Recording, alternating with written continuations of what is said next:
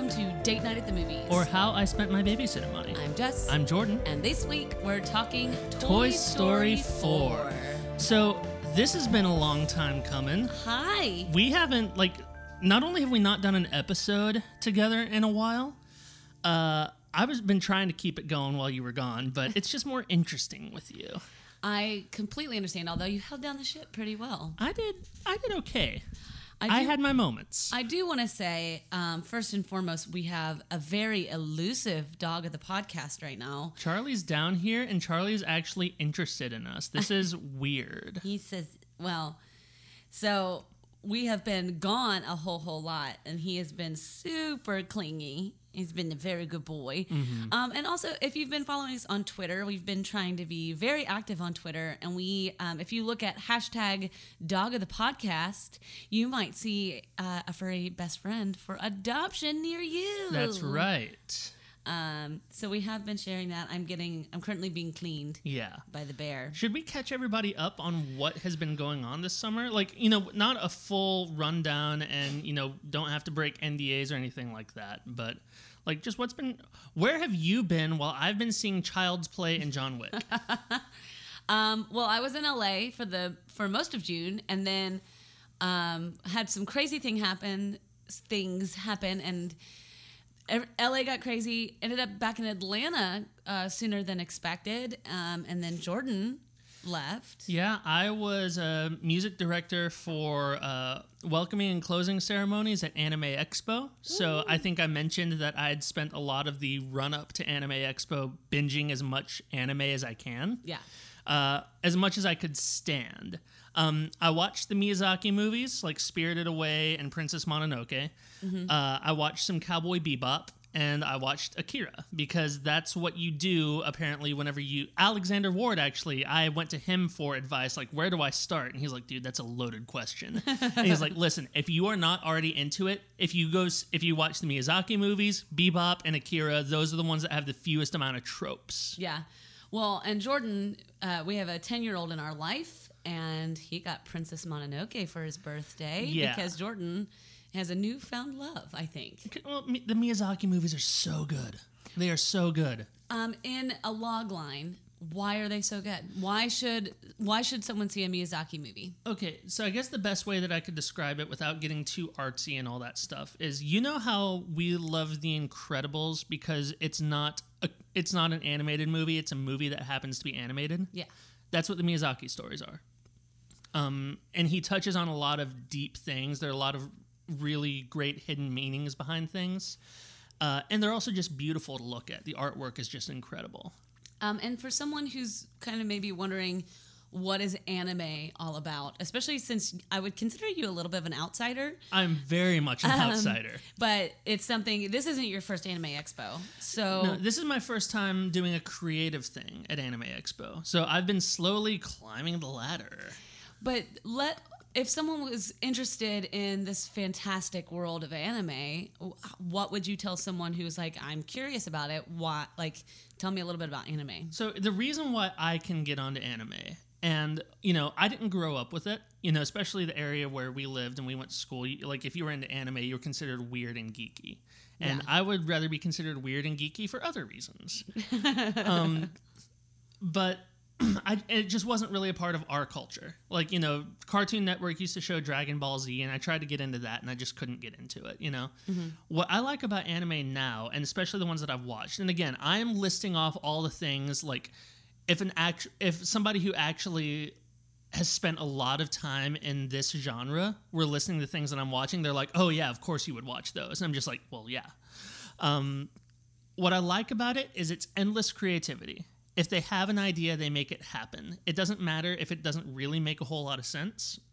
If they have an idea, they make it happen. On Cowboy Bebop, they wanted a genetically engineered corgi to be a part of the crew, so that is why one of the characters is a genetically engineered corgi. There you have it. So, yeah, and I, I latch onto that. If anybody's listening, I would love to write music for an anime. Totally. Um, and then, because a lot of this movie is about going and seeing a movie with someone that you really, really like, um, Jordan and I actually went on vacation. We did. It was a weekend. Yeah, but it was still one day longer than our last vacation. That's true. Yeah. So we had a magical two solid days. Mm-hmm. Uh, with the other days we're traveling. Yeah.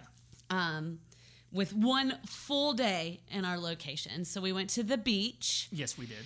Because uh, Jordan and I are both, uh, if we're fish people, meaning... You get us near a body of water, and we just stay in Meaning the body of water. Meaning we kidnap supermodels what? in the water. What? Or the creatures from the back Black Lagoon. Oh.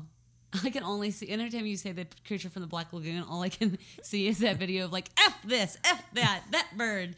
Thank you for making me not bleep that. You're welcome. I, really, I really try. Um, I, I was going to forgive you if you just went with it. Yeah.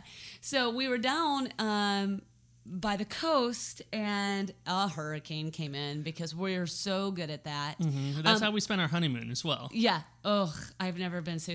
I So we went on a cruise for our honeymoon, and I you can put me on a normal boat, you can put me on rocky water, I'm fine. You put me on a cruise ship, I turn green. And then that last night, the waves.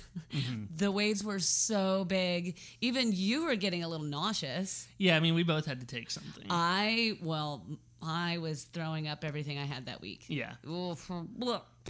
Um, my favorite, I think, from our honeymoon is we got to the our first port, Grand Cayman, and I got, I because you go from a boat to a boat, the moment I put feet on dry land, I hurled. Yeah, she went behind a little stall storefront that was closed, and just everything out of her stomach left her mouth. And I was like, "Are you okay? You okay?" She was like, "Yeah." I'm like, "Good. Let's get out of here before they make us clean it up." We're horrible people.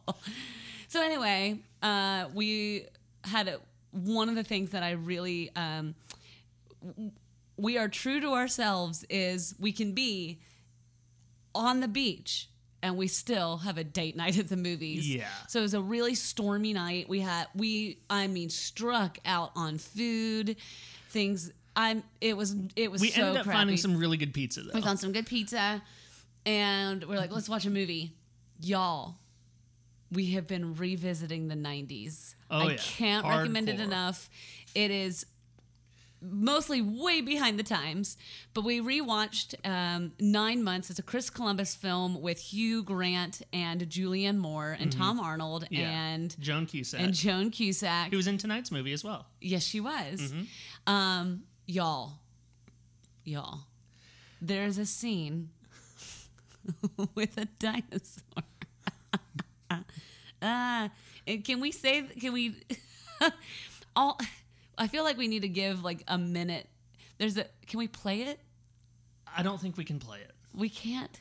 I don't know. I mean, it's up on. It, they have it up on YouTube. Um, you know what we might do? I'm gonna see. I'm gonna learn how to make a GIF. I'm gonna make a GIF of Arnie the dinosaur, and we are going to find some way to link a YouTube clip to this. Oh, y'all! It's a gift yeah. that keeps on giving. If you are listening to this and we haven't put it up yet because you know we're busy, um, just go to YouTube and search Nine Months Arnie the Dinosaur and just watch the whole scene. It, it's worth it. And please let us know. Please reach out twi- via Twitter or uh, leave a comment in the reviews. Um, it's glorious. Yeah. And this is all that like we've just reenacted the scene with our faces. All the time now. Yeah. And it's let us, um, what was the, uh, what are the other movies we watched while we were down yeah, at I, the beach? I was, I was wanting to uh, give a recap of just some things we've been watching. Yeah. Uh, we watched My Big Fat Greek Wedding. Ah, which I didn't know was the highest grossing fi- independent film mm-hmm. at its time. And it was produced by, another link to tonight's movie, Tom Hanks. Which is amazing. Yeah. Because his wife is Greek Orthodox and he converted. Yes, he did. Which is super fun to know. I didn't know that until revisiting My Big Fat Greek Wedding. Yeah. Which stands up. It's it, great. It stands up pretty well. It's yeah. great. I mean, nobody's the age that they're actually supposed to be, but, you know, that's c- kind of a leftover from the nineties, two thousands, you know? Oh, my gosh. So if you've if you have been listening to us at all, you've probably heard that we've, we're addicted to the Birdcage. Yeah, we probably watched the Birdcage five times in the last two months. Yeah. No shame in our game. Like, let's go upstairs and watch it. Yeah. Um, no, seriously.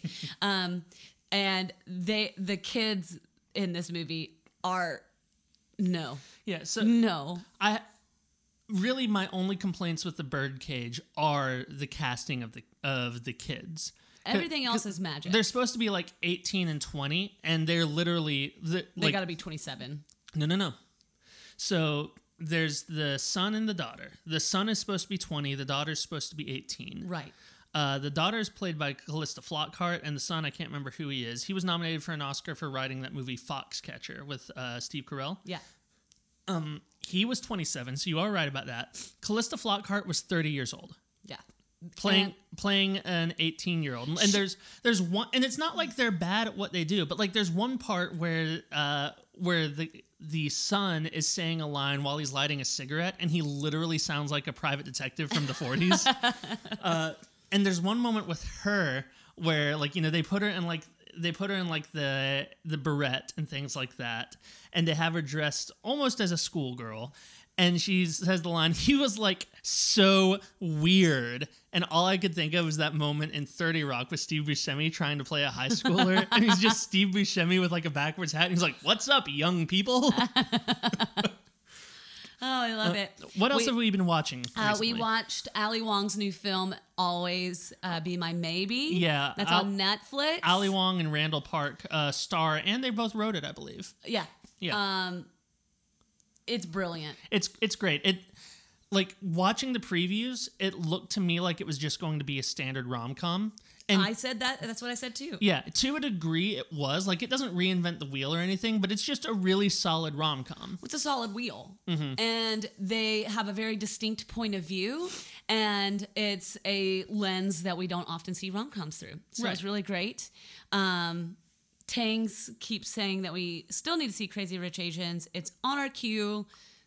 We'll make that happen. At this point, we'll see it. I don't think we'll do an episode on it. No, though. But we'll need to see it so Tang doesn't come after us. Yeah. Um. And um. And then last night, we watched Missus Doubtfire. Missus Doubtfire, which is it's a good movie. I mean, it's a really good movie, and um, it's. It's great watching it as an adult because there are layers to it you don't pick up on. There are layers as an adult. Because as a as a kid, you see it as a really funny movie. You see cross-dressing. Robin Williams in a dress, haha. I mean, I mean, Robin Williams in a dress is funny. Well, Robin Williams in a dress being Robin Williams is funny, but Ro- Robin Williams dressing as a woman as his only ability to, to spend actual time with his children and fighting to have the life that he wants is brilliant. Mm-hmm. And someone was talking about cross-dressing in theater recently um, in a women in theater group I'm a part of, and Missus Doubtfire came up. And one of the things that was talk- talking about is that movie is not about cross-dressing. No. That movie is to what lengths someone would go to to spend time with their children. Mm-hmm. Um, and it's another, like The Birdcage, uh, it's another Chris Columbus film, um, but like The Birdcage, it's based off of a French story. All right, yeah.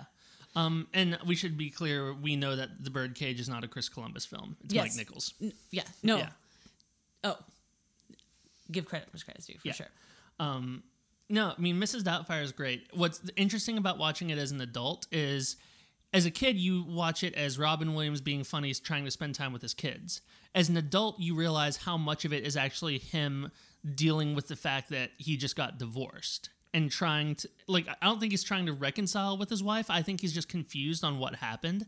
And as he finds out what happens, and as he finds out that his wife is actually doing better without him, or his ex-wife at this point, like, you can see that land with him. And then the final monologue that he gives as Missus Doubtfire on the T V show at the end, uh, as an adult, you learn to you appreciate that a little more, because it really is a great summation of the movie, where it says sometimes they get back together and sometimes they don't, and that's okay. Yeah, it's it's really good, and you can also and you see you see Sally Field's character really as a human being, mm-hmm. um, and you really see her perspective as an adult, but also that she wasn't vocal about her needs. Yeah, she didn't scream at Daniel.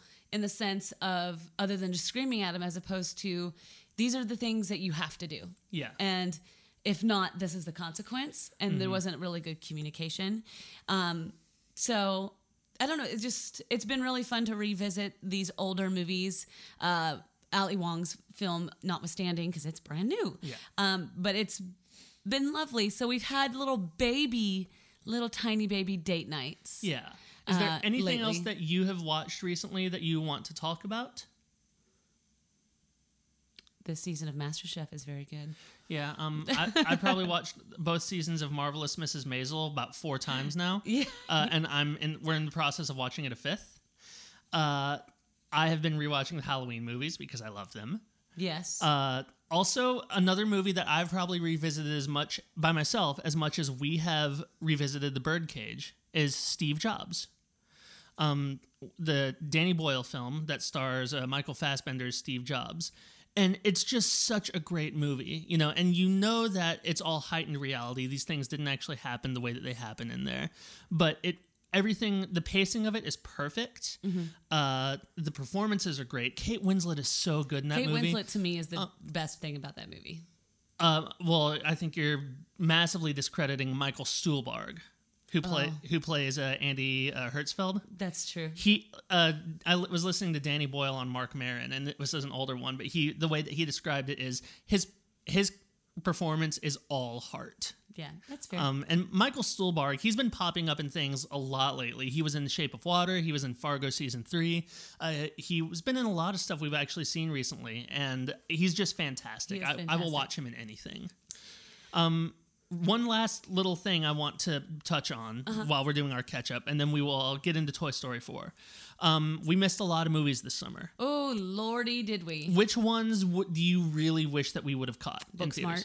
Booksmart is a big one I want to see Booksmart so yeah. badly. And you know what? I really want to see Good Boys, but there's a part of me that feels guilty about it. We'll be able to make time for Good Boys and not Booksmart, because I don't want to be part of women not getting to make the movies they want to make. I we need to see Booksmart really badly. Yeah, but I do I do still want to see Good Boys. Yeah.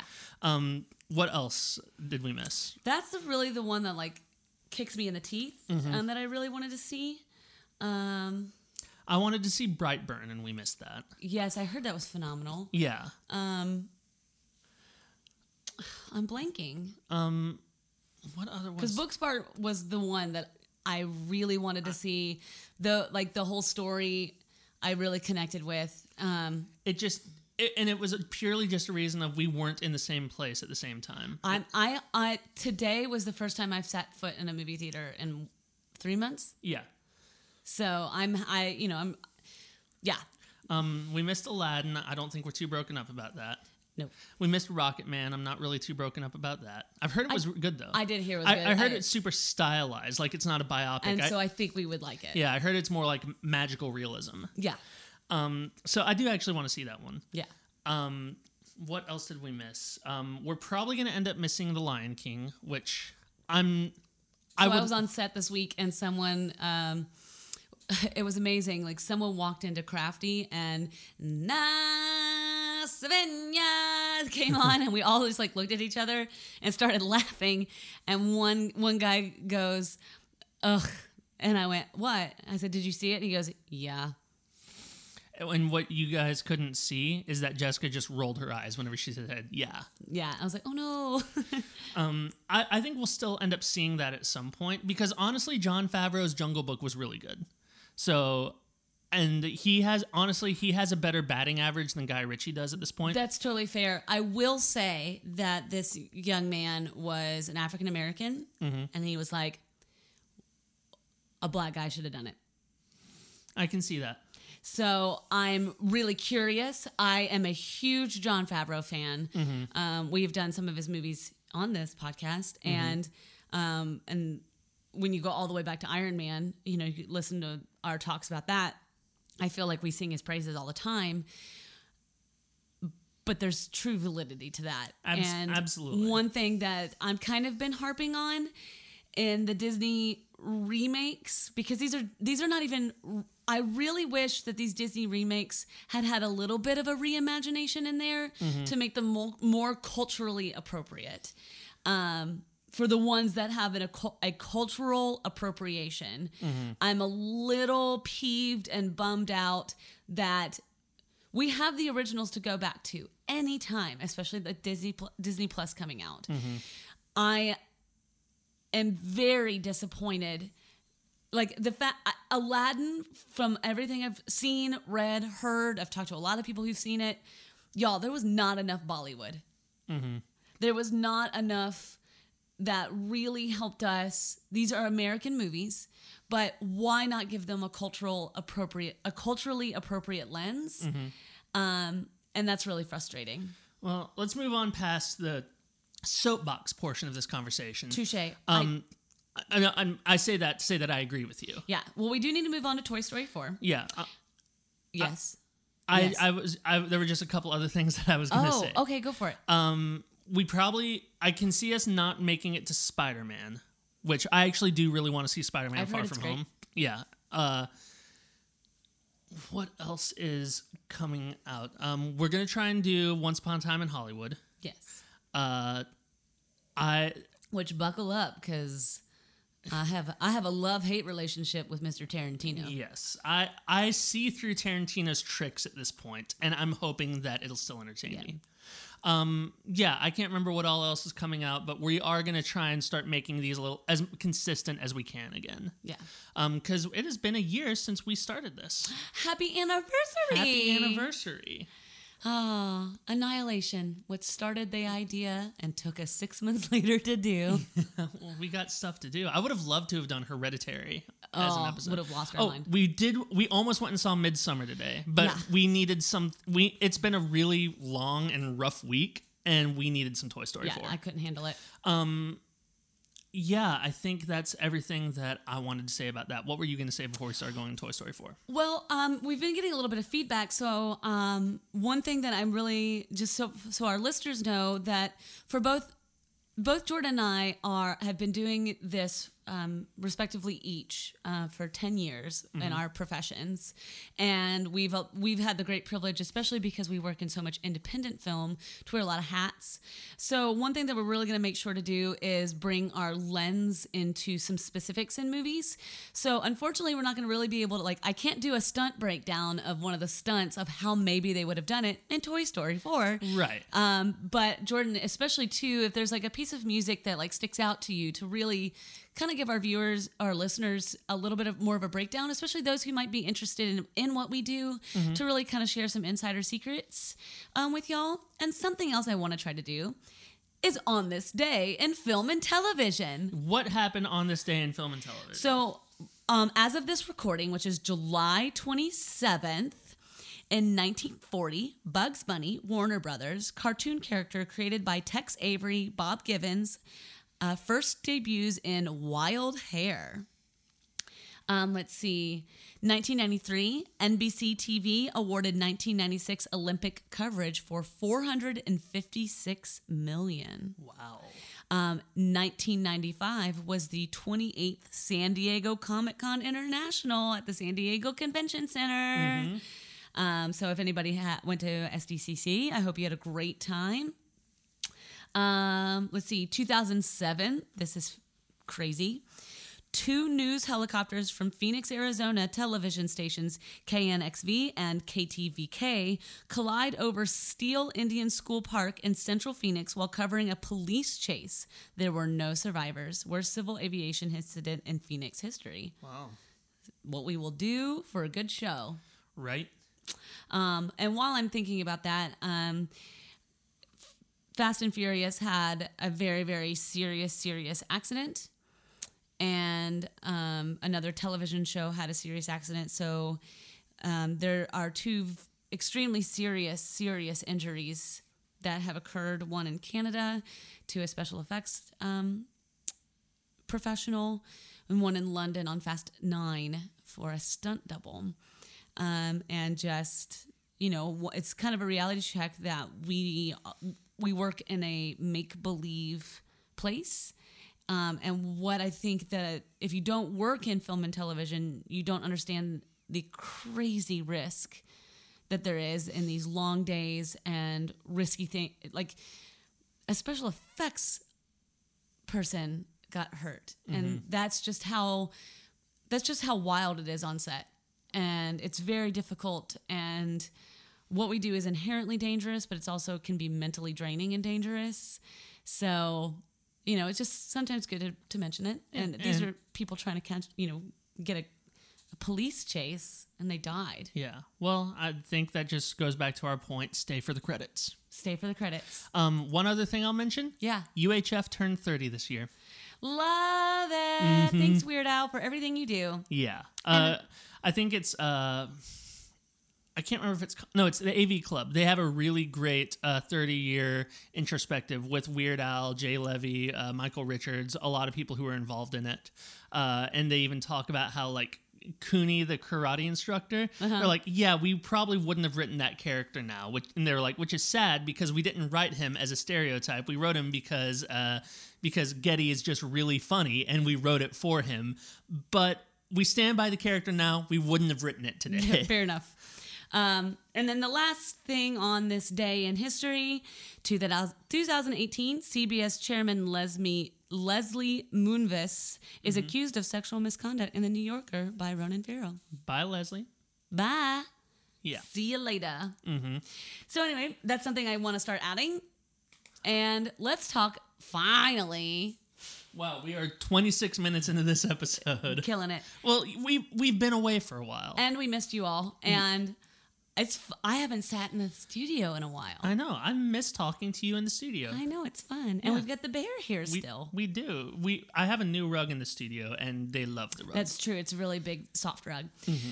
Toy Story four. Let's get into it a little bit before our break, and then let's and then we'll really dive in. Yeah. Well, yeah. We'll probably do most of the review, spoilers and non-spoilers, after the break. Yeah. Um. So, what are we gonna rate it in? Uh. Should we rate it in sporks? Hilarious. I was going to say voice boxes. I think sporks. I like sporks. All right. How many I'll, sporks would you give it? You know what? I'll give it four sporks. Nice. Why yeah. four? Because it delivered what I wanted it to. Um, it didn't... Again, like most Pixar movies, you can kind of telegraph the twists as they come. Uh, yes. But I I thought it really had something to say. I thought it said it well. It was nice to see the gang back together. I wish there would have been more of, like, the old guard. Yeah. Uh, but, I mean, overall, it's a Toy Story movie. The worst Toy Story movie is still better than a, so many other animated movies that you're going to find out of there. I would rather watch... I mean, I don't know if there's a worse Toy Story movie, but I would watch any Toy Story movie on repeat before I would ever turn on a Cars movie. I can, yeah, I can see that. Yeah. Um, what about you? I would also give it four sporks. Um, I agree. I, I loved seeing the old gang. Uh, my mom and dad have a, a dog named Jack, and he looks like the Slinky Dog. Mm-hmm. So I love the Slinky Dog yeah. really hard. um, but I really, I thought this was heartfelt. Y'all, it was um, so. Jor- it was me and Jordan sitting, and we were next to um, another uh, gentleman, and he was with his older son. But the three adults, the mm-hmm. three of us, were losing our minds. Yeah, cry laughing. I, I, I laughed. I cried. I, I felt. I learned a little something. I, I just felt like this was a really good movie. Um, I. I'm acutely curious of what this would have been if Rashida Jones had felt safe enough to stay on the project. Mm-hmm. Um, there, there are parts in the movie that I think I can credit to her and her writing partner. Um, of course, I you never know that. Right. Uh, slight spoiler. I I would like to think that the fact that there's not an actual real villain in this movie might be credited to them. Do you, if you if you know what I mean by that. Before we get into spoilers? Yes, there's not a real villain. No. Um, and I kind of adore that. Yeah, that's actually one of the twists in the movie is that there's not a villain villain. Like, you know, Toy Story three had Lotso. Uh, Toy Story one had Sid. I can't remember who the bad guy was in Toy Story two. Um, but... I don't either, but...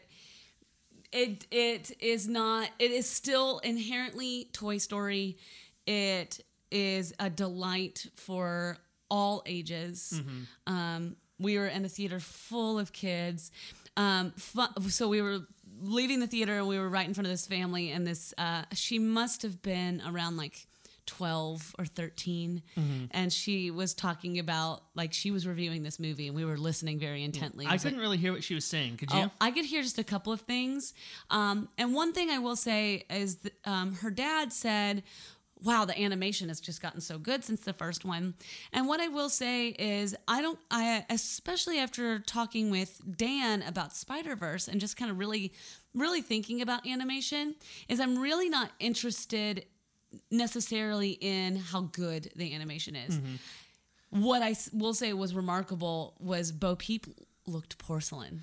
Yeah, no, there were... So, so that was cool. There were textures in this movie that I thought were real. Like, yeah. at the very end with the bunny and the chick in their little oh, fantasy. stop it. Yeah. yeah. Stop. Um, and then in the beginning where Woody is... where Woody is playing quote-unquote dead in the rain. Yeah. That looked like they had filmed a Woody doll in the rain. Yeah, I agree. But, but my, my point being, though... there are these moments in this that was like really remarkable animation wise, but I was not really ever thinking about the animation. Um, it's, to me, it was in this way that Spider-Verse that you, I got so ingrained in the movie. And once I got used to the style that they chose, mm-hmm. I was really on board. Yeah. And I will say for Toy Story that it's a, it's an animation style. Like Dan was saying, it's been Pixar style for so long. So there was nothing really to get used to, but there were moments of, wow. But well, I'm, I, I think the story superseded the animation, and they could have been stick figures and it was still really good. No, absolutely. Um, what I did like about the animation and how animation progressed, because really it was, like, if you go back to the original Toy Story, the human characters were terrifying. Um, were they? Oh, yeah. Uh, Yeah, like almost Sonic the Hedgehog cats level terrifying. Cats. Yeah. Y'all. Uh, the Cats trailer, man. Y'all. Which somebody on Twitter just put kitty cat noses on them. Really fixed a lot. Yeah. Took a lot of the terror out. Mm-hmm.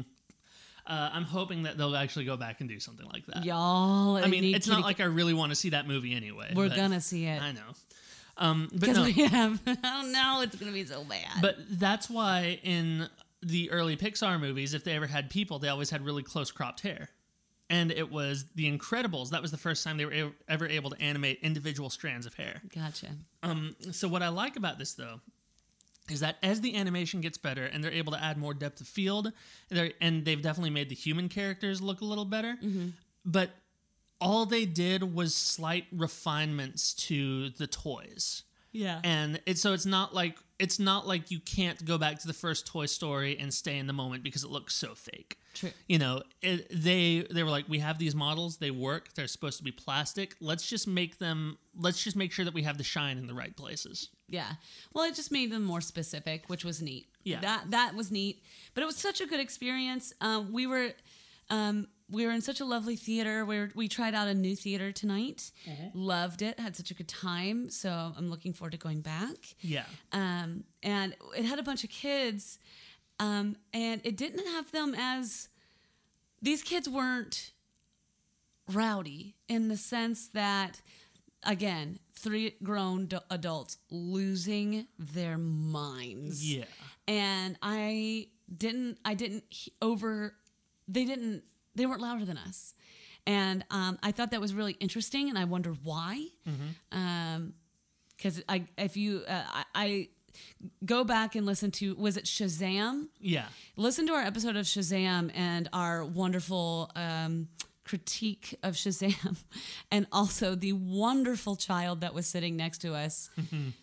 I mean, telling Shazam what was up. Yeah. He was spectacular. You're a joke, Doctor Savannah. Oh, God. So there wasn't a whole lot of that going on. We did have some older, uh, we had like teenagers for sure. So they're not going to lose their minds. No. But, they're way too cool. But But I think that's really telling on this movie series as well. Like, you know, we're, we're the age, I was, I think, what, eight when Toy Story came out? Maybe. Uh, so a lot of, you know, And we are, we're old enough to have, we don't have kids, but we are old enough to have kids that we could possibly take to these movies now. Yes. So that means that people our age who were eight years old when this movie came out, are they're now taking their kids to see this movie. Yeah. So it's a really wide generational sweep that these movies have. Mm-hmm. So it's not like we're just going to see a kid's movie. We're not going to see Frozen two, which we're not going to go see Frozen two. um, Where, like, it's like, okay, we have to take the kids to this. This is a movie that, because the series has been around for so long, it kind of has an equal net that's going to catch everything. And that, that's what I like about it. Yeah. No, I I really, really enjoyed that. Um, I had a really good time. Um, yeah. It's really telling. Normally, you know, and we've said this till we're blue in the face, we don't talk about these movies in the car on the way home. We wait to talk about them till we get here. It is really telling that this time, normally what we ask is, oh, what's your tone going to be? What's the tone of the podcast going to be? This time we didn't do that. I think we were both just like, yeah, we liked it. Yeah. There was no question. Yeah. There was no question. Um, yeah. Well, s- should we take a little quick break? Let's, and- ta- let's take a break. And then, like, just to give you one more warning, we're going to kind of pepper in spoilers and non-spoilers from here on out because it took us so long to get to the actual uh, review. Yes, but we're so glad to be back with y'all. Hang tight, and uh, yeah. Have you ever looked at all those Insta celebrities and been like, where do you get your raw jewelry because it's gorgeous? Or where did you get that female empowerment shirt because I need one? But then you think to yourself, I don't want to go shopping because it's too selfish. What if I could tell you you could get awesome apparel, awesome jewelry, and it gives back? You need to check out Rox Jewelry Shop. That's right, Rox, R O X. Rox Jewelry Shop has amazing jewelry, and I just got a shirt that says, those females are strong as hell. Thank you, Kimmy Schmidt. You can check out Rox Jewelry Shop online, and with code DATENIGHT, you'll get fifteen percent off. So head on over to Rox, R O X, jewelry shop dot com, code DATENIGHT for fifteen percent off. And we are back talking Toy Story, spoilers and non-spoilers. Nobody can say that I haven't given you plenty of warning. Yes, so we're we are officially um, in the sto- in the spoiler category. Um, if this is um, if you are new to our podcast, usually the beginning is designed for you to listen to on the way to the movie theater. Um, or cooking dinner before you watch it on Netflix or streaming. And then the second half is so you can uh, dive into your feelings about the movie with us. Um, yeah. yeah. We're doing it a little different this time because we haven't recorded an episode together in such a while. So like Stella, our groove is getting back. Yes. Um, yeah. So I guess there's not really any stunts to talk about. No. Uh, well, there are. um, or there aren't stunts c- pertaining to real people. What was the Canadian Evil Knievel's name? Uh, uh, uh, uh, uh, uh. God, I just had this. Uh, it wasn't Car- Carl. It was something Kaboom. Duke Kaboom. Duke Kaboom. Yeah. I'm all about Duke Kaboom. Yeah, voiced by Keanu Reeves. Yeah, which was perfect. Yeah. So there's an interesting little bit of IMDBing I found about that, and I just want to read this one straight to you. This time I actually was just screenshotting the IMDb stuff. So, you know, they originally wrote Duke Kaboom as a gag character, and they were wanting to get, like, a Canadian actor, and they went to talk to Keanu Reeves. Uh-huh. Um, He's not Canadian. Yep. He, he's, How is he Hawaiian and Canadian all at the same time? Because one of his parents is Canadian, and he was born in Hawaii. Don't you talk to me yeah, and he was sense. He was raised in Canada. I thought he was raised in Hawaii. I think he was raised in both. He's allowed to be he's allowed to be both. He is genuinely both. I don't know Keanu Reeves. If anybody else wants to talk to me about this, then great. Otherwise, yes, he's Canadian. He is Hawaiian. He is Asian American. He is Keanu Reeves.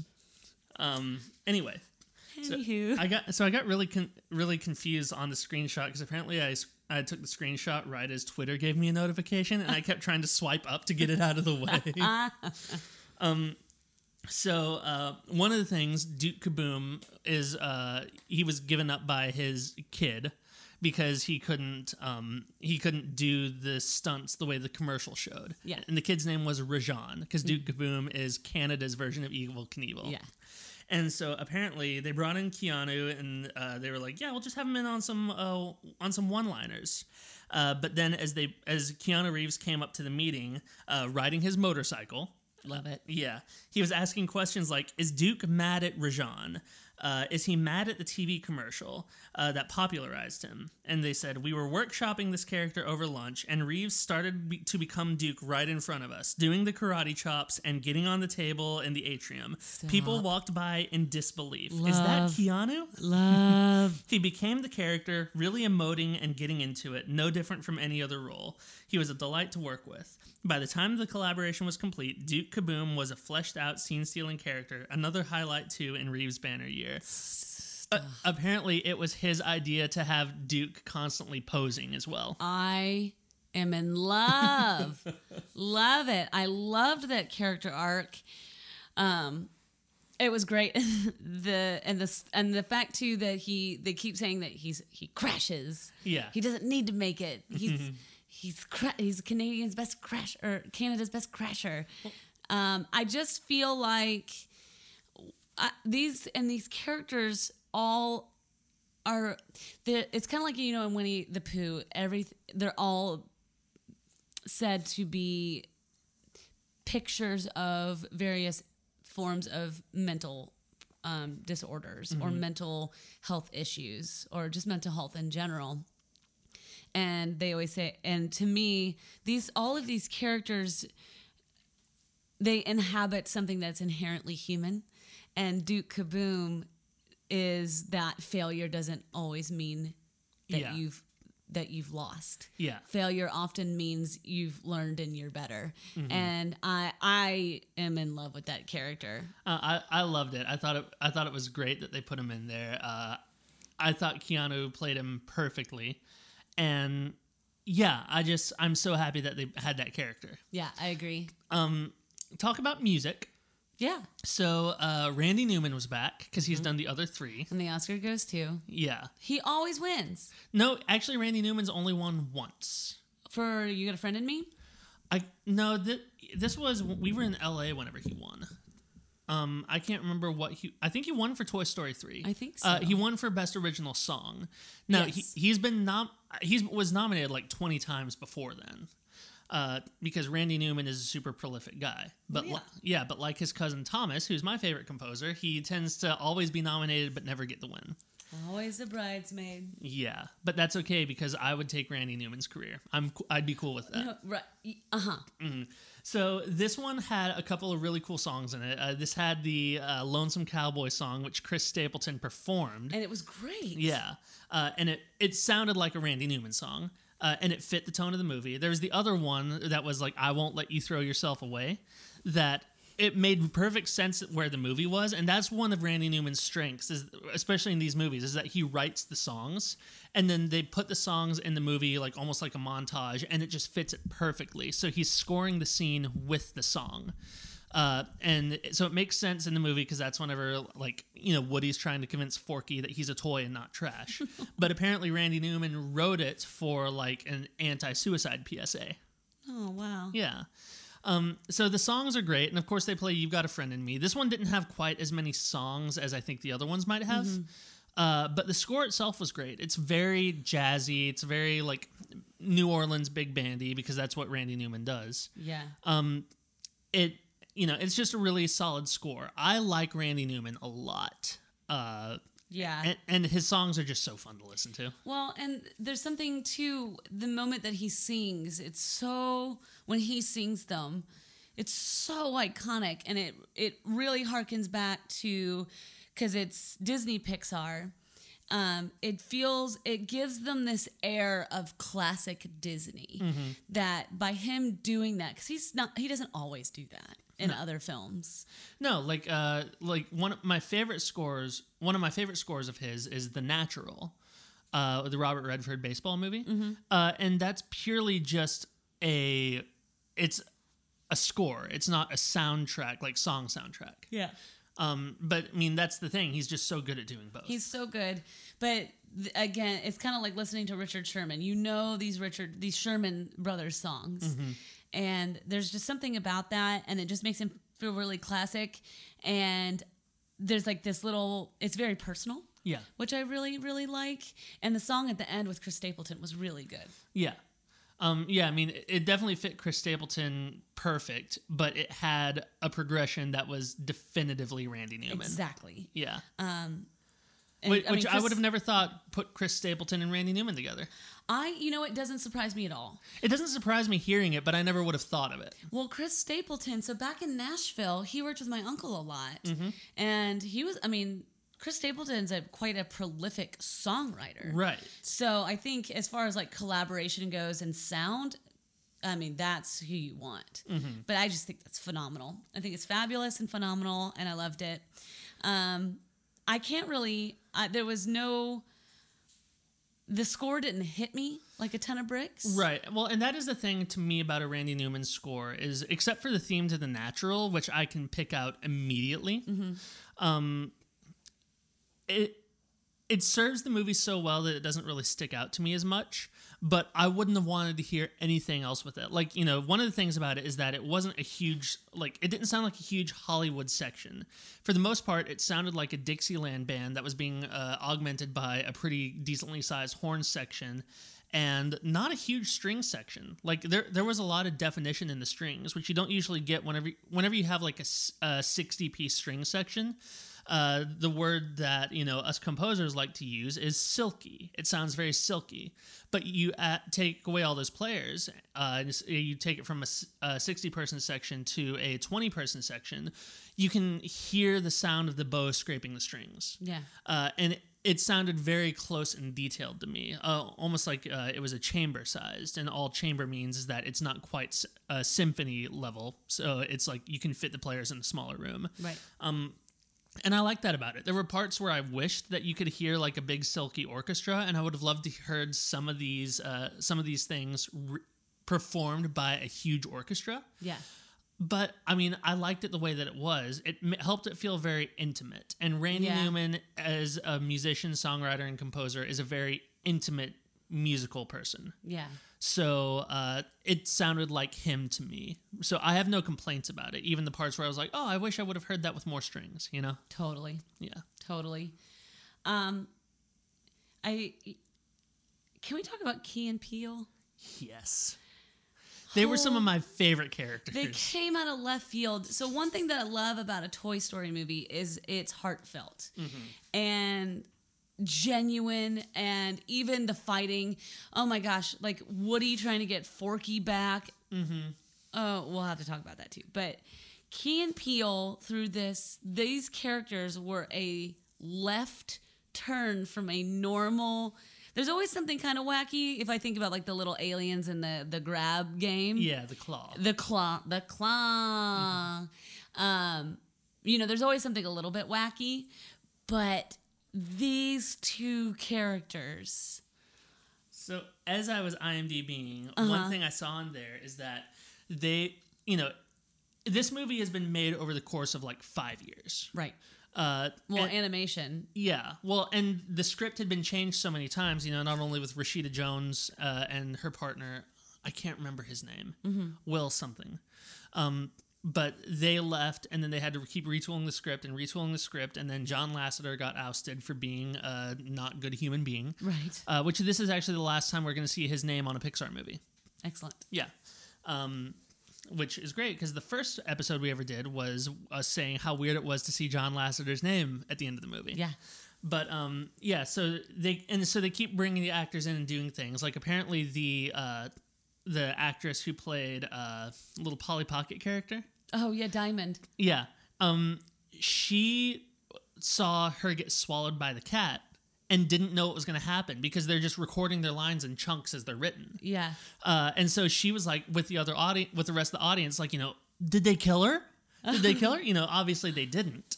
But she, she was like, yeah, because the way that you record these lines, yeah. I have no idea what's happening.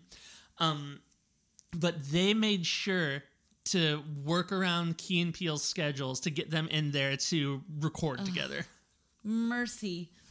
These, so they play these two characters that are sewn together by their hands. Yeah, they're they're like a prize at a carnival, yeah. like stuffed animals. And they, th- this is kind of like a heist movie. Yeah. And so they're trying to get Forky back. And these two characters, as these, you know, as the characters are trying to formulate plans, the it was a bunny and a bird. A bunny and a chick. A, a bunny and a chick. Bunny and a chick, they're like, okay, we've got these plans, and they're just ridiculous it, and all, harmful. At the end of the day, all it is is them jumping out and scaring humans and attacking them. And they keep being like, all right, well, what about this one? And it's just the same thing again. And then they're like, okay, well, what about the third one? And it's this long, drawn-out thing of, like, following the old woman home, letting her take a bath with a glass of wine, and then eventually, like, eventually cornering her and scaring her for the key. But they still jump at her. It's always yeah. um, it's, oh, mercy. Oh, it's so good. And they're just so good. And it just feels... It, so it's, it's it's right. It's I'm, just right. I'm glad that they uh, that they agreed to do like a Key and Peele partnership on this, because obviously Jordan Peele now is Oscar winner Jordan Peele, correct? Uh, and one of I mean not only one of the best horror filmmakers out there, but honestly one of the best filmmakers out there right now. Agreed. Uh, if we're talk if we're talking uh, success ratio, he is straight up batting a thousand. Yeah, totally. Um, go listen to our episode on Us if you don't know what we're talking about. But uh, so it would have been really easy for them to be like, no, we've moved on to other things. And, you know, Keegan-Michael Key is doing a lot of great stuff, too. Uh, you know, his show on Netflix, unfortunately, just got canceled. Nah, bummer. Um, but, I mean, he is... They are working consistently. They are definitely past just being the funny guys on Comedy Central filling in for Dave Chappelle, you know? Right. Uh, but I was glad that they agreed to do their to do a Key and Peele partnership on this. Yeah. Which I just got to point out too. When Jordan Peele won his Oscar for uh, Get Out, uh, there's a picture of Keegan-Michael Key uh, at the I think it's at the Governor's Ball uh-huh. watching it, and then the, they show they took a picture of him the moment Jordan Peele won an Oscar, and he's the most excited guy in the I room. I love it. Yeah. Well, I mean, you can't deny. A, a, a true connection with someone that you worked so intimately intimately with so long, mm-hmm. but their banter is so brilliant and the timing is so right. Yeah, and it was it was just a delight to hear them again. But what's so so what I love too is good writing. No one is there for just the main character. They're there to push the story forward in a meaningful way. Mm-hmm. And this script was written so well, the story was so good, that you get these two characters in there that you're like, it could have just been a trope. It could have just been them being funny, but no. Yeah. Like they need, so again, so we're in spoiler territory if you've not gathered that already. Um, but they have all these crazy ideas. And one of their crazy ideas helps. There's a little, um, there's a little kid who's lost at the carnival, mm-hmm. and Gabby Gabby sees her opportunity. Yeah, and it's it is the bunny and the chick who make it all happen. It is, yeah. They, it, they could have just been throwaway characters, but it's exactly how they developed uh, Duke Kaboom. That was just supposed to be a character who was just a one-liner joke character. And they ended up fleshing them out. And that's one of the great things about Pixar. You know, again, I don't know all the things that happened with Rashida Jones. Uh, I totally understand why she would have left, because apparently it wasn't a place for a long time where women and people of color could flourish. Mm-hmm. Um, apparently, apparently, the movie that they did, Brave, really suffered because they took it out of the hands of the original director. Got it. Um, but they do understand. There is a lot that they do right. And they do understand story, and they do understand character developments and character arcs. Um, and honestly, one of my favorite character arcs in the movie was Gabby Gabby. Great. Yeah. So, and they one interesting thing that they did that I noticed, because uh, you know her char- her character develops at a really good pace. Yeah. Um, but you find like you see her, and you're immediately like, oh, she's probably the villain. Oh, hands um, down. But then as she goes on, and she's just talking to Forky. she's actually, like, there's no, like, ominous music that plays behind what she's no. saying or anything like that. She is genuinely just a toy who never got to serve her purpose. Right. And that's a big theme in this movie, is um, is having a purpose to serve. You know, Forky's purpose is that he feels like he's trash. He feels comfortable around trash. He wants to be in the trash it's can. It's warm. Yeah. And cozy. Um, Woody's whole arc is that he no longer has a purpose because he's not a favorite toy and he doesn't know what to do with that. So his purpose is to make sure that is to make sure that Bonnie has Forky. Right. And Gabby Gabby, all she wants is a purpose. And as the movie goes on, she becomes very sympathetic. And that's what we that's what I meant earlier about there's not a real villain in this movie. And it's almost the twist that there's not a real villain. I don't know. Those ventriloquist dummies against Jordan's Against Jordan's every trying and fiber of his being, I ended up taking Jessica to a creepy doll movie. Y'all. I did I did Child's Play by myself to avoid this. Y'all. So, I was in, when I was in L A, um, a really dear friend of mine uh, was performing for the Women of Vaudeville. Mm-hmm. So I went, and I was at the um, Marionette Theater in uh, East L A, and I got so excited. It was the Bob Baker Marionette Theater. It's historic. I'm an idiot, y'all. I'm an idiot. I th- was like, Bob Baker marionette. How cool. Friendly reminder that a marionette is a puppet. You, y'all. I don't. I've been. I'm a puppeteer, but I don't do ventriloquism, and I do. I don't like things that move their mouth, and that it's a song that is their face or. Uh, mm-mm. It. Marionette and that type of puppetry, we'll say doll style puppetry. Don't like it. It is an art form that exists in the uncanny valley. There, it is. The, I am not. Uh, the, they are valid artists, mm-hmm. but they make me really, really uncomfortable. So the moment those ventriloquist dummies popped out in this movie, I was like, oh no. Well, apparently the Pixar animators were like, these are the scariest things we ever did. And then they leaned into that. Oh, they really leaned into it. I mean... I, the I was... moment where the woman picks up the uh, baby carriage. Oh. I mean, and what's so fun about those moments is everyone in our theater was like, ah! yeah, yeah, it it was it was great. They, the ventriloquist dolls paid off like crazy. Scary business. Mm-hmm. And the fact that they don't make noise. Yeah.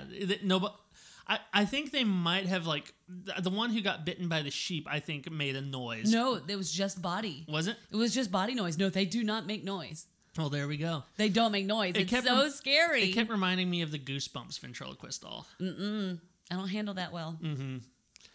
Um, Which my mom, did, you heard the story, so we were at a baby shower this last weekend. Not baby shower, baby birthday. We we had so many, we had a baby shower, we had a baby birthday, and then we had a wedding reception. Been busy. Yeah. So, um, but my mom was telling a story, so they bought me, before Teddy Rupskin, they bought me a Mickey that you put a tape in and read the story. And my mom was reliving uh, that I was not okay with that. And I was like, and to this day, why I'm nervous at theme parks. Yeah. So I have a valid uh, reasoning of why it terrifies me. Yes, you do. Um, but it was so great. The trope worked so well. And they, like you said, Gabby's arc was so beautiful. And although I really don't know how to feel that they actually... took Woody's voice box out and sewed him back up like they stole his kidney. Yeah, that was a little that was a little weird. It was weird. Um, but I don't know yeah. what else they would have done. No, I mean, but and they definitely set it up from the outset that it's not like that would kill him, you know. And I think that's one thing that really helped make it to where you could super sympathize with her at the end, and Woody could forgive her and sympathize with her at the end, because they set it up to where, in, in a lesser movie, this would have been a bad thing. They set it up to where there's not, like, a danger. Right. Um, but they handled it so well. And I, I don't know. I don't know. I mean, it's not like this was a huge theme, but it had such a great level of forgiveness in this movie. Well, I will say that maybe that it is a theme because it's almost like self-forgiveness. Mm-hmm. and allowing yourself to move on. Yeah. And I think that was kind of the general theme, that it's okay to move on. It's uh, okay to change. The the moment where Buzz says, she'll be okay. And then he's like, no, Bonnie will be okay. And he kind of gives Woody permission to go live with Bo Peep and be be like a rogue toy doing good wherever he goes. Right, being the Peter Pan of toys. Yeah. Apparently. A Robin Hood. Why do I always mix beca- them up? Because of the Disney versions, they both have the green hats. Touche. Um, apparently, so Tom Hanks and Tim Allen, they recorded some, I think they recorded some of their lines together, but mostly they were apart. But apparently, at the very end, I th- they didn't say specifically which line. I think it's where they say to infinity and beyond, like they finish each other's sentence. Uh, they recorded that, and apparently they both had to turn away from the crew, and they just lost it because they turned the page and realized that was the last line that they were going to record. And they... you know, months apart, they both had the same reaction at the same place. Wow. Yeah. The way Tim Allen put it, he was like, this was a moment in history. I mean, I think these movies, I mean, we've, like you said, we've literally grown up with these movies. And to be, a, to be an adult now, I have my very first toy I ever mm-hmm. was given. I still have him. We're still best friends. And... They're, they do really take care of you. Like Gabby Gabby. Oh, here we go. Like being there and that scared child. Oh, the moment with Gabby and the scared child. Oh, God. I, don't, I can't talk about it. It's so, well, but like our, even as a full grown, fully grown woman, I've had moments where I pull that toy out. Mm-hmm. Y'all have seen Doe. We've shared, we shared a picture of Doe. Yeah. I think for Christopher Robin. Oh, mercy. Um, no, the moment with Gabby and the little girl, uh, and how Gabby, whenever she was finally convinced Woody to give her his voice box, um, which I never knew that voice box were just tiny voice boxes were just tiny records. I learn something new every single day. Yeah. Um, where she talks about how, like, you know, it's a toy's purpose to, to comfort a kid and to be there for a kid. And she's like, can't, couldn't you just let me have a chance to experience that even once? One memory. Yeah. And whenever she finally gets it with the lost little girl, after thinking she was never going to get that. Oh, after and after she's discarded? Yeah. And how many times in these movies have we witnessed a toy being discarded? Yeah. Oof.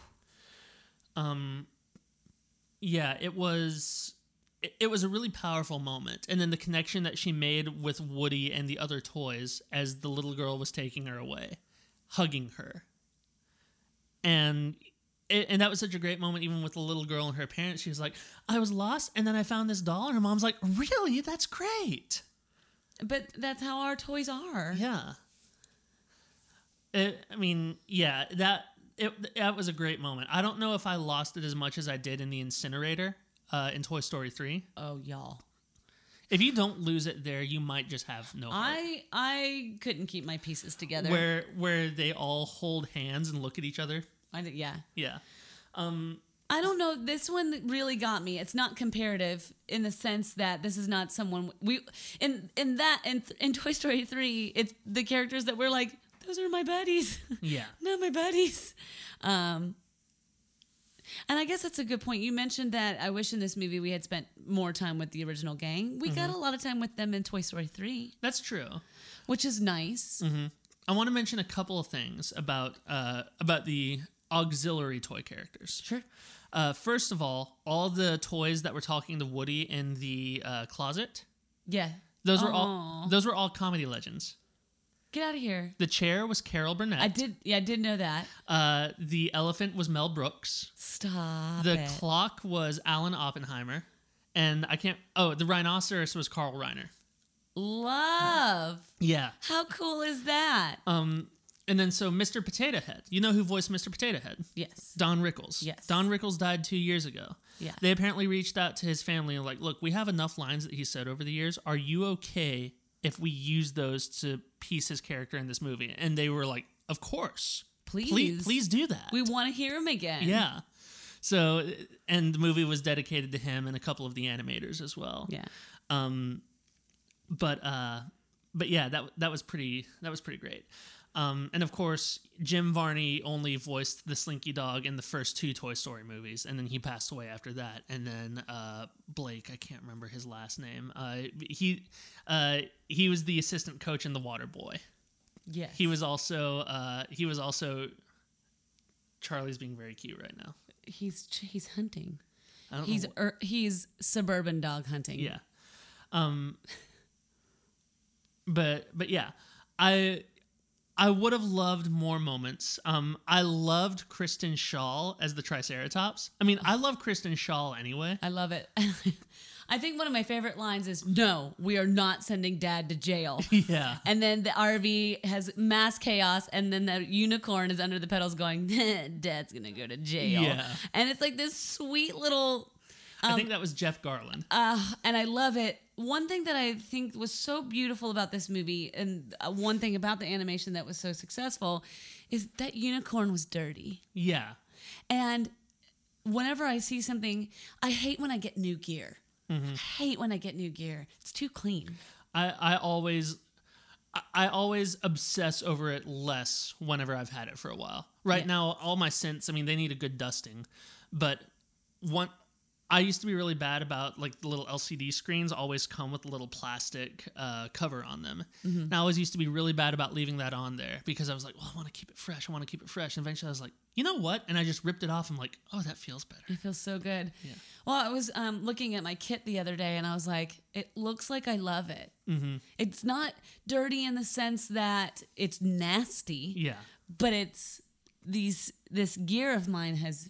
been places. Yeah. And I'm so proud of it. And that unicorn looked really loved. Mm-hmm. And I loved I loved that. Yeah. I loved that. Um let's dive into Forky. Yeah. So Forky, voiced by Tony Hale. Who is a gift. Yeah, I love Tony Hale. I'm gonna be honest, I have complicated feelings with him after that Arrested Development New York Times interview. Yeah. Uh because he I mean, yeah, we're not going to go into that. Yeah. But Tony Hale is great in what he does. And he it was devastating watching him this season of Veep, the, the oh. final season. Oh. Yeah. No spoilers for that. Go see. Just if, Yeah, if you have H B O and you are remotely into things like that, you need to watch Veep. Yeah. Um, but he was great. Apparently, they pitch... Apparently, whenever they asked him to do it, his response was... A movie about a spork that has an existential crisis, I'm in. He was perfect, though. And well, and he talks about, like, a lot of my characters, like, their base level emotion is confused. So it worked for me.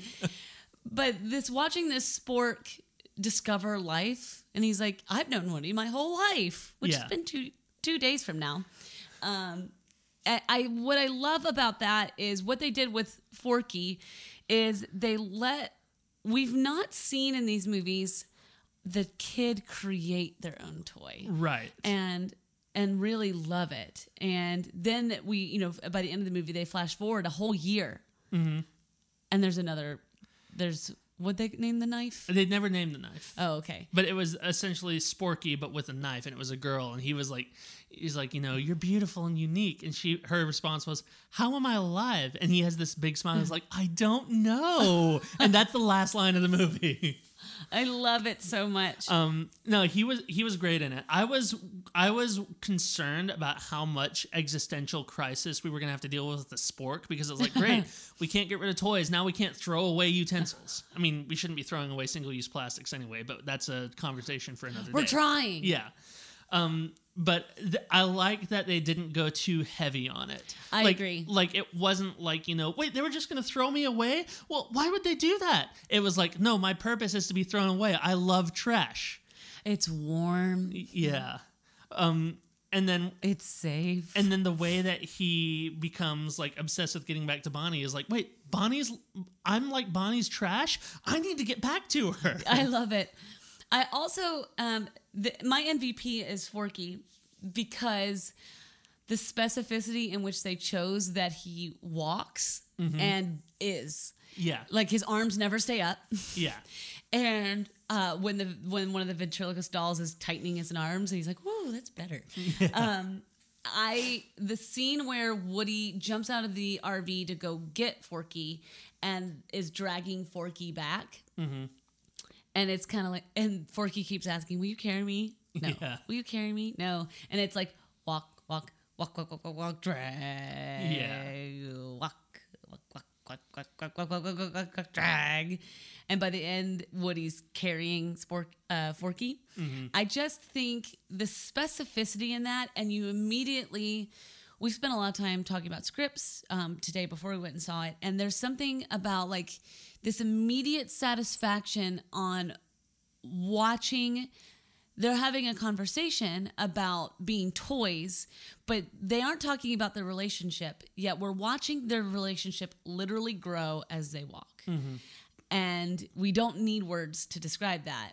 And they immediately bond. And then something happens to Forky. And...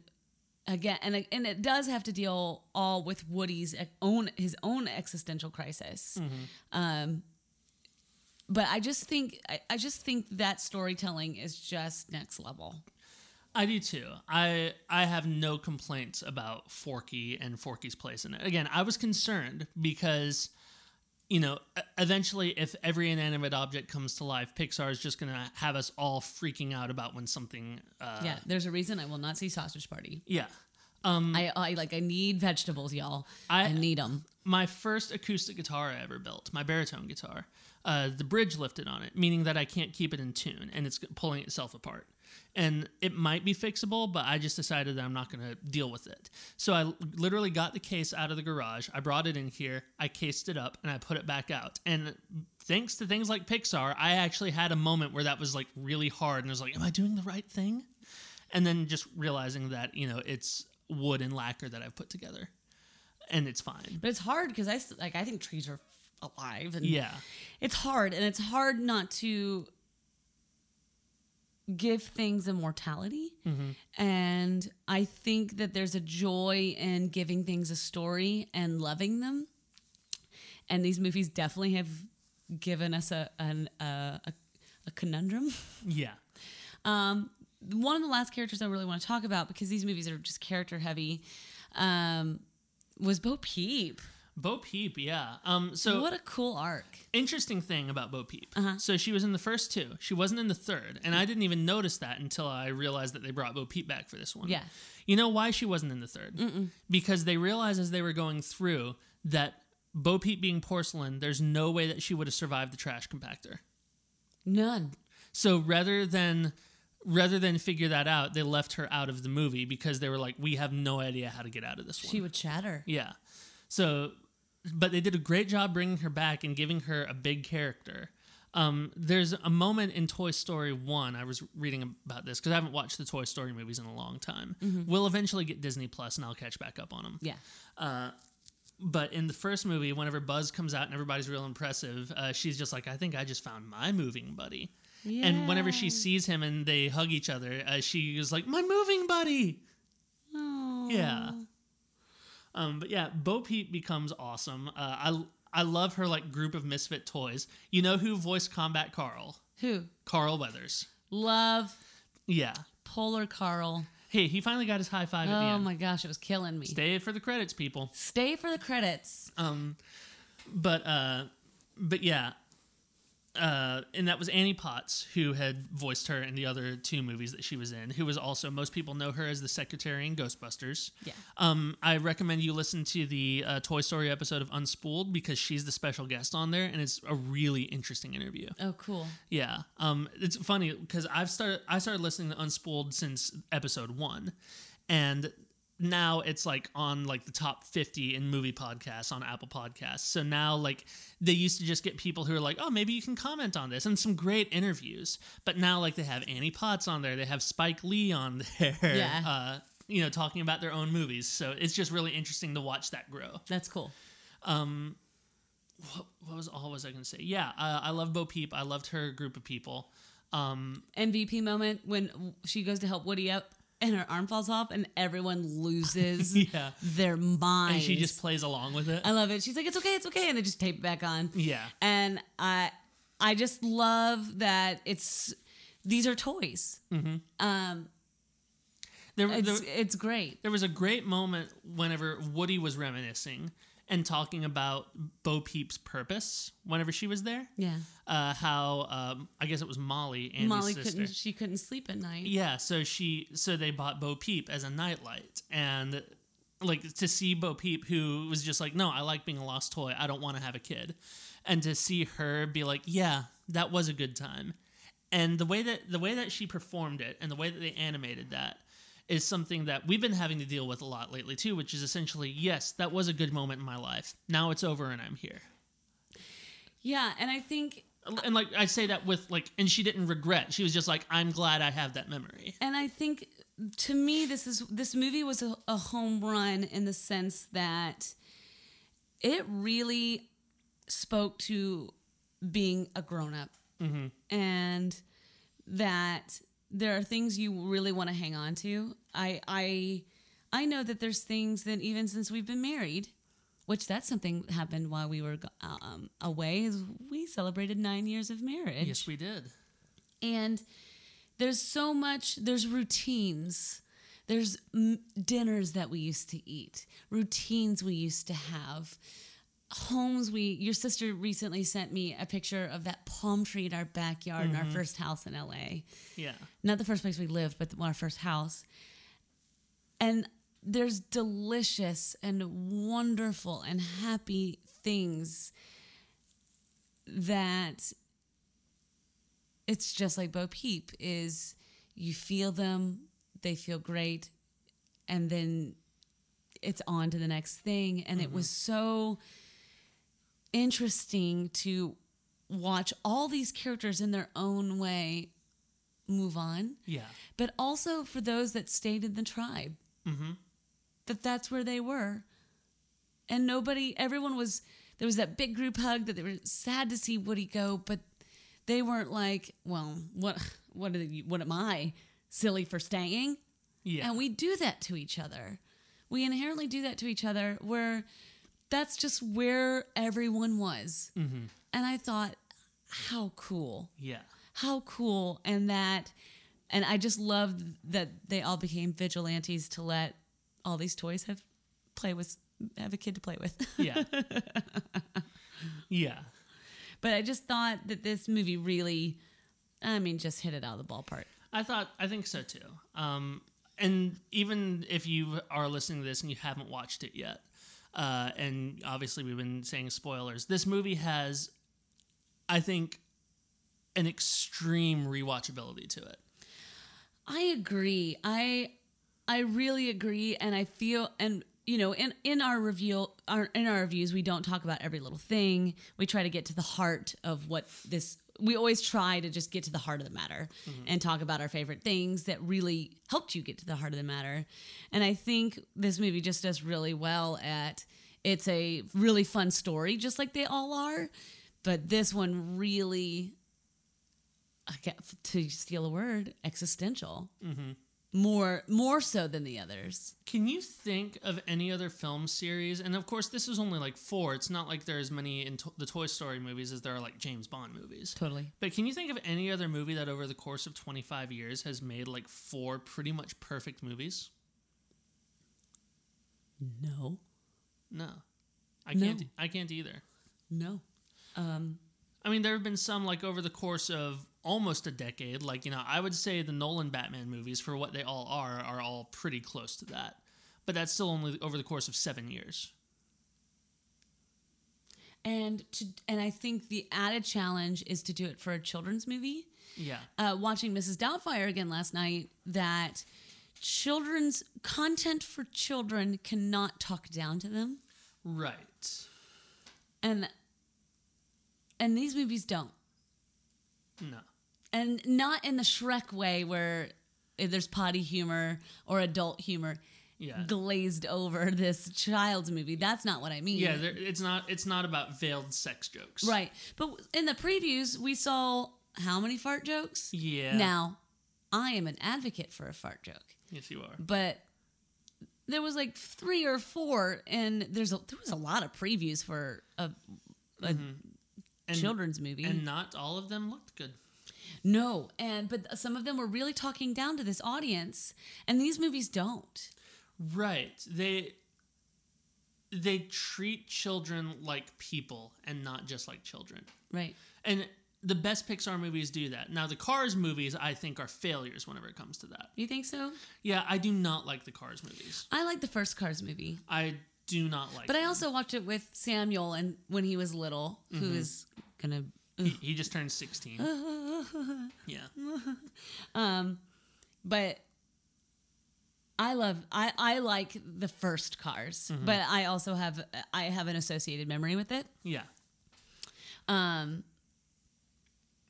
was, um, Wreck-It Ralph? That was Disney, not Pixar. Okay. I love Wreck-It Ralph. Wreck-It Ralph is good. Which I watched with Ryder. Mm-hmm. But Wreck-It Ralph was great. I liked Wreck-It Ralph too. I haven't seen that one. Didn't we watch it together? No, we watched the first Wreck-It Ralph together. Then I have not seen the second one. Well, it's, it's on Netflix. We can watch it. There you have it. We've got too many things to watch. Yeah, we do. But anyway, um, I really can't think of a... I think this has got to be one of the most successful with the added challenge of its audience. Mm-hmm. What would you say are your favorite Pixar movies, besides Toy Story? Because all we've done is sing the praises of Toy Story tonight. Um, Up. Up, definitely. Uh, I'd, I'd put The Incredibles up there. Love The Incredibles. Yeah. I I think I like the second one a little less than whenever we did it last year.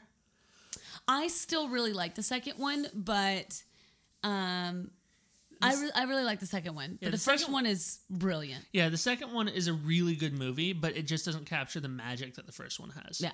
Um, see, other Pixar movies that I really liked. Um, I mean, there's WALL-E, of course.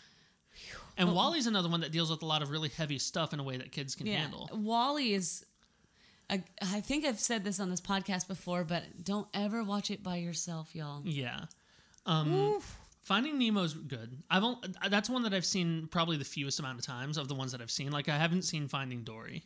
No. I was actually talking, we were talking about that on set the uh, yesterday. Mm-hmm. Oh, yeah, yesterday. Uh, and love Finding Nemo. Um I, but I heard Finding Dory was good. Yeah. Um, um, I have a soft spot in my heart for A Bug's Life. Oh. Yeah. Yeah. I get really confused with what's Disney and Pixar. Well, yeah, I mean... Because I love Up. Mm-hmm. Up is Pixar. I love Up. It, Coco? Co- oh, God, Coco. Coco. Coco. I haven't seen The Good Dinosaur. I've not seen that. Um. God, I mean... Over twenty-five years, they've made so many movies. Yeah. Uh, Bao won an Academy Award. Yeah. Bao was great. It was it was a little bizarre. But, I mean, I like bizarre stuff. I liked it, but when when, when it was first unraveling, I don't want to spoil this in case you haven't seen Bao. It was the beginning of The Incredibles, too. Mm-hmm. But I don't, so I definitely don't want to spoil it. Um, it's worth watching. It's, as it unfolded, I was like, ah, what's happening? Yeah. Um, yeah. Um, I mean, basically, I'm on board for pretty much any Pixar movie. Now, there's the one that they did, uh, Onward, they showed a preview for. Yeah. I don't, that one does not look interesting to me, but it's a Pixar movie, so I know it's probably going to be good. And the, and it's from the makers of Coco. Well, no, I mean, what they meant by that was that it's a Pixar movie, because they were oh. like, from the makers of Toy Story, Coco, blah, blah, blah, blah, blah, blah, blah. Oh, no, they did two specific ones. Annie Hoozles. Yeah. Um, yeah, that one doesn't look great to me, but I know it's going to be But good. It was also, it, it only, it Onward, it, it so far looks like it's going to be set in a very, where magical creatures and magic is normal. You know what it looked like? Bright. The uh, Netflix movie. With, funny. Yeah. With Will Smith.